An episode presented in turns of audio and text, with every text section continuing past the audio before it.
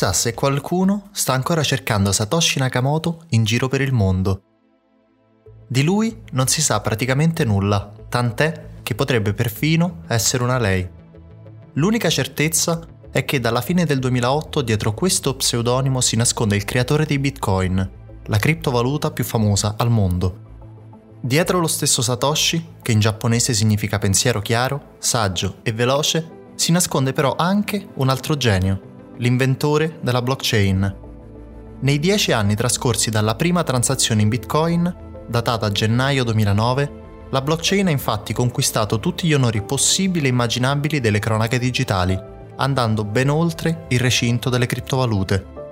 C'è chi l'ha addirittura definita il nuovo Internet, in virtù delle sue potenziali applicazioni nell'economia digitale. Ma c'è davvero vita per questa tecnologia complessa fuori dal mondo delle criptovalute? Sicuramente il caos non aiuta a trovare una risposta e forse è arrivato il momento di fare un po' di ordine.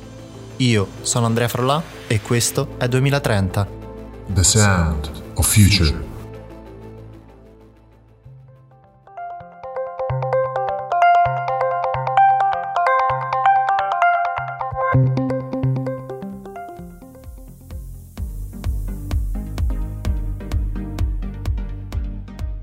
Benvenuti amici a questa nuova puntata di 2030 che sarà incentrata sulla blockchain. Già so cosa state pensando, ma vi dico subito che non dovete demordere. In questo caso la traduzione aiuta meno di altri casi a capire di cosa stiamo parlando perché, diciamocelo subito, catena di blocchi non è così intuitiva come definizione. Io ho letto le pagine scritte da Nakamoto più di una volta e non nascondo che alcuni aspetti mi sono ancora oscuri. Così come oscuri o meglio non ancora chiare e definitive sono le possibili applicazioni della blockchain nei campi diversi dal campo delle criptovalute. La blockchain è tra l'altro anche il miglior esempio del cosiddetto ciclo dell'hype che contraddistingue le tecnologie più dirompenti. Non so se siamo nella fase di inflazione delle aspettative o nella fase della troppa disillusione, in ogni caso l'obiettivo di questo podcast è di fare chiarezza senza farsi prendere né dalle prime né dalla seconda. Ce n'è un bisogno estremo, soprattutto quando si alza l'asticella della complessità che cercheremo di sciogliere e di tradurre in semplicità, ma senza sminuire nulla. Lo faremo rispondendo alle domande più pressanti che ruotano attorno alla blockchain, quali sono le caratteristiche che la rendono effettivamente dirompente, quali sono le reali opportunità che offre, ma anche quali sono i suoi limiti o ancora se ha senso parlare di blockchain senza parlare di bitcoin o di criptovalute. Tra poco vi presenterò il nostro ospite, è venuto a trovarci Giacomo Zucco, consulente ed educatore in tema di Bitcoin, co-founder di Bicademy e pioniere del mondo blockchain. Ci aiuterà lui in questo viaggio che sarà innanzitutto un viaggio di comprensione.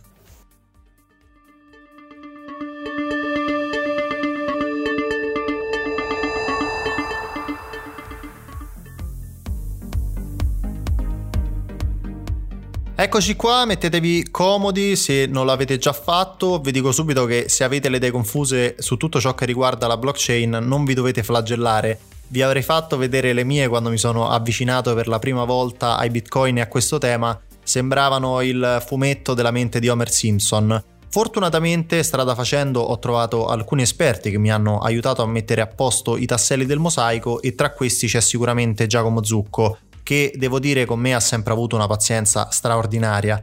Magari pensava di essersi liberato, invece rieccomi qua con tante curiosità mie e soprattutto degli ascoltatori. Giacomo, innanzitutto grazie per aver accettato l'invito di 2030. Grazie a te per l'invito. Allora, partiamo innanzitutto da una definizione organica del termine blockchain. C'è chi l'ha definita un protocollo, chi una tecnologia tu che sei uno della prima ora, come si dice in questi casi, come definiresti la tecnologia madre dei bitcoin? Sicuramente non è un protocollo, Bitcoin è un protocollo, mentre blockchain è un'idea molto più generale e astratta. Diciamo che è una tecnica che consente di ordinare degli eventi, in particolare in Bitcoin sono le transazioni, secondo una cronologia unica che tutti i nodi possono e devono rispettare senza poterla cambiare nel passato o biforcarla o senza poterne derogare quindi una sorta di calendario condiviso. Giacomo, dobbiamo anche dire che quando si parla di blockchain si fa tanta confusione sulla definizione, ma anche sulla definizione delle sue caratteristiche. Sicurezza, inviolabilità, tracciabilità, ci aiuti a individuare ciò che la blockchain è realmente in grado di offrire, almeno da un punto di vista potenziale? In Bitcoin la blockchain viene introdotta principalmente per offrire la caratteristica, come dicevo, di unicità e di immutabilità della storia dei cambiamenti di stato del registro condiviso. In sostanza queste sono le caratteristiche. Unicità vuol dire che questi nodi che non si conoscono tra di loro e che per principio non hanno motivo di cooperare arrivano tutti alla stessa storia condivisa e immutabilità nel senso che nessuno di questi nodi può cambiare idea soprattutto all'indietro, andando indietro nel tempo è molto difficile cambiare il passato, alterare il passato ma se è difficile alterare il passato non c'è nessuna garanzia sul presente, quindi in realtà il termine sicurezza va contestualizzato a seconda dell'uso che se ne fa. Per le transazioni Bitcoin la blockchain serve a evitare la doppia spesa, il double spending, proprio perché ogni spesa può essere unica e non posso cambiare il passato, ma eh, la, la, la conferma che il contenuto della transazione sia vera in Bitcoin è dato da altri strumenti, per esempio la firma digitale, e fuori da Bitcoin dipende strettamente da che cosa stiamo considerando. A questo punto però sorge spontanea una domanda, cos'è o chi è che garantisce le caratteristiche che hai appena citato? Ecco, questo è un punto molto importante. Queste caratteristiche sono garantite da, eh, da dei giochi di tipo economico, da incentivi di tipo economico. In Bitcoin, per esempio, eh, chi, eh, ad, chi, crea nuovi blocchi per la blockchain ottiene un reward economico, in questo caso dei nuovi Bitcoin generati o le fee delle transazioni che vengono introdotte nel blocco e in cambio di questo reward, in cambio di questo risultato economico, spendono nella prova di lavoro proof of work dell'energia, del tempo macchina, spendono una cosa fisica esistente e non sostituibile. Quindi fanno un sacrificio di una cosa fisicamente insostituibile, in questo caso appunto tempo, macchina e energia, e in cambio ottengono un reward economico. Questo è il motivo per cui non, non sprecherebbero eh, questo tipo di lavoro su eh, delle, delle versioni non condivise della storia passata. È chiaro che come struttura dati di per sé la blockchain non garantisce alcuna immutabilità o alcuna unicità. Se io e te ci creiamo una blockchain tra noi due, siamo liberi di cambiare il passato come vogliamo o siamo liberi di farne 10 biforcazioni. Il motivo per cui questo non accade alla blockchain di Bitcoin sono i forti incentivi economici che portano tutti i player ad andare nella stessa direzione cronologica. La blockchain che ci hai descritto prima è finita sotto i riflettori grazie ai bitcoin, però pian piano si è allontanata dal nido c'è qualcosa che tuttavia rende speciale e inimitabile la blockchain madre? E ti chiedo anche se ha senso parlare di blockchain al plurale, perché succede anche questo. È verissimo che il termine si è poi molto spostato da questa descrizione che ti ho fatto, che è il termine usato in senso tecnico originale. Ad oggi il termine va a coprire una varietà di progetti che vanno dalla firma digitale ai sistemi open source in generale, a tutti i sistemi che abbiano degli incentivi economici in generale, che potrebbero comprendere anche le miglia aeree, fino al concetto eh, generico di, cripto- di crittografia applicata. Eh, il motivo per cui questa, questa eh, deriva è avvenuta è principalmente il fatto che blockchain è un termine considerato neutro, mentre Bitcoin, che è il protocollo che implementa questa tecnologia per primo e in maniera più rilevante, è considerato un termine ancora un po' problematico. Un po' come Internet era ancora un termine problematico nel 93-94, prima che le industrie eh, assumessero questa tecnologia come legittima, era ancora considerato una parola spaventosa, una cosa per terroristi, pervertiti o truffatori eh, e quindi si tendeva a dire online senza internet. Allo stesso modo è nato il, meme di blockchain senza bitcoin. Eh, ha senso parlare di blockchain senza bitcoin? Beh, da un punto di vista della definizione stretta che abbiamo dato prima, no, nel senso che come abbiamo detto le sue caratteristiche vengono date dalla, dalla, funzione monetaria, perché senza quella non ci sarebbero incentivi economici per garantire l'unicità e l'immutabilità e quindi una blockchain eh, fatta appunto al di fuori non avrebbe queste garanzie. Se però usiamo il termine blockchain come un termine cappello per indicare una serie di cose che esistevano in realtà da decenni prima di Bitcoin, la crittografia applicata esiste da tanto, i sistemi open source esistono da tanto, eh, la firma digitale, in generale i sistemi di incentivi esistono dai tempi delle miglie aeree e dei punti, dei punti fedeltà. Quindi se, se, usiamo il termine come termine cappello per indicare tutto, allora ha senso parlarne al plurale. Attenzione perché più ci spostiamo in questa seconda accezione, più guadagniamo casi d'uso, perché tutto può essere una blockchain se, se ridefiniamo sufficientemente il termine, ma perdiamo le caratteristiche. Se definiamo qualsiasi database finanziario blockchain, allora tutto può essere una blockchain, ma non sono più immutabili, non sono più univoche, non hanno più quelle caratteristiche disruptive che denotano la blockchain di Bitcoin. Resto ancorato a quanto ci hai appena detto perché c'è un altro dubbio che attanaglia chi si avvicina a questo tema, la differenza tra blockchain pubblica e blockchain privata. Cos'è che distingue la prima dalla seconda e ti chiedo anche se tra le due ce n'è una che possiamo considerare più blockchain dell'altra. Credo che abbia più senso in realtà parlare, come dicevamo, di blockchain in senso stretto, quindi la struttura dati con quel tipo di caratteristica che la rende immutabile e convergente a livello di cronologia, e blockchain in senso lato. Quando si va sul senso lato in realtà si è fatto un po' a gara per dare dei termini ulteriori tra permissioned e permissionless, pubblico-privato, ci sono varie topologie, varie gerarchie, diciamo che ogni consulente di grandi imprese, grandi industrie, tutti i responsabili di innovazione delle grandi aziende hanno creato la loro topologia per marcare le, le definizioni in maniera territoriale però sostanzialmente la differenza sta nel fatto che eh, Bitcoin rappresenta una tecnologia in generale aperta, quindi con accesso da parte di chiunque, mentre le tecnologie eh, che usano la blockchain in senso lato tendono in genere ad essere più chiuse, vengono chiamate anche private o permissionless, Possiamo denotare casi diversi, per esempio le domande che possiamo farci sono chi può leggere i dati o chi può scrivere i dati o chi può confermare i dati. Queste sono un po' le tre domande che vanno a generare la gerarchia. Però non è così importante come definire veramente eh, se stiamo facendo un uso più libero e, simbolico del termine blockchain o se ne stiamo facendo un uso accurato dal punto di vista della struttura dati di Bitcoin.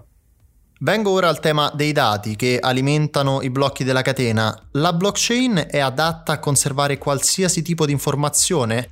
E soprattutto, chi verifica la veridicità del dato che viene immagazzinato?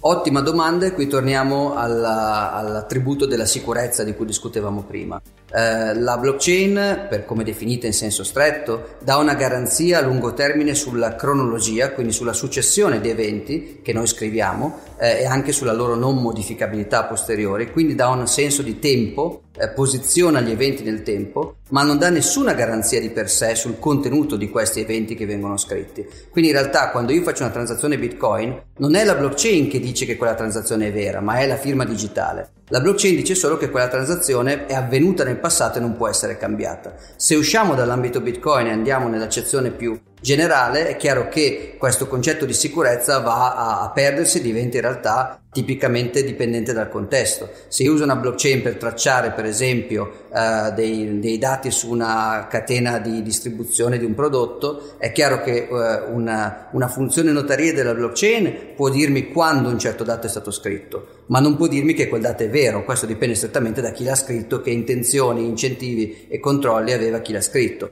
Quando dice all'inizio che la blockchain può servire per archiviare dati, bisogna anche ricordare che la blockchain in realtà è una struttura altamente inefficiente eh, per archiviare dati. In realtà scrivere su una blockchain è molto costoso perché è una struttura in cui tutti i nodi della rete devono sostanzialmente tenere tutte le informazioni per sempre. Quindi una struttura ben poco distribuita in senso eh, smart, è distribuita in senso stupido, cioè è perfettamente replicata. Questo è importante perché la cronologia si unifica solo quando tutti sono sulla stessa pagina, ma è molto limitante se voglio usarla come struttura per scrivere dati. In realtà i dati si scrivono sui database, non sulle blockchain. Le blockchain devono tenere quel minimo di dati necessari per ordinare cronologicamente i cambiamenti di stato del sistema.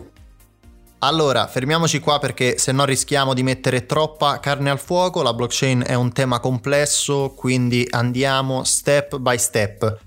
Io però sfrutto l'occasione per invitarti ufficialmente per una seconda puntata a questo punto dedicata sempre alla blockchain così cerchiamo di addentrarci negli ambiti applicativi e magari diamo anche qualche arma in più a chi si è incuriosito o chi vuole approfondire con il nostro kit di 2030. Cosa ne pensi Giacomo? Molto volentieri, accettato. Ovviamente non avrei potuto sperare in una risposta migliore di questa, allora appuntamento alla prossima tappa del viaggio nella blockchain sempre con Giacomo Zucco che ringrazio ancora una volta per averci guidato e accompagnato in un tema tanto complesso quanto affascinante. Grazie a voi, un saluto a tutti gli ascoltatori di 2030.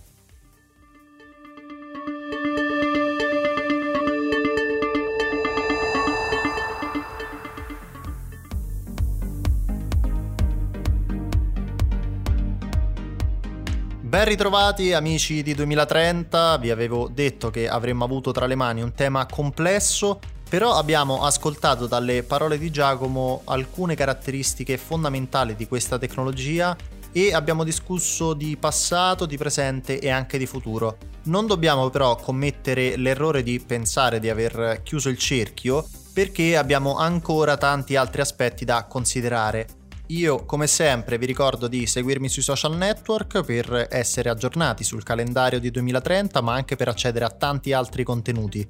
C'è il canale Telegram, c'è Facebook, c'è Instagram, c'è LinkedIn, c'è Twitter, quindi scegliete voi quella che preferite. Siete sempre più numerosi e per me è davvero un orgoglio. Continuate a mandarmi i vostri commenti, i vostri suggerimenti, di cui sto già facendo tesoro, ovviamente, per il futuro. Ci sentiamo presto da Andrea Frollà, un saluto a tutti gli ascoltatori di 2030, The Sound of Future.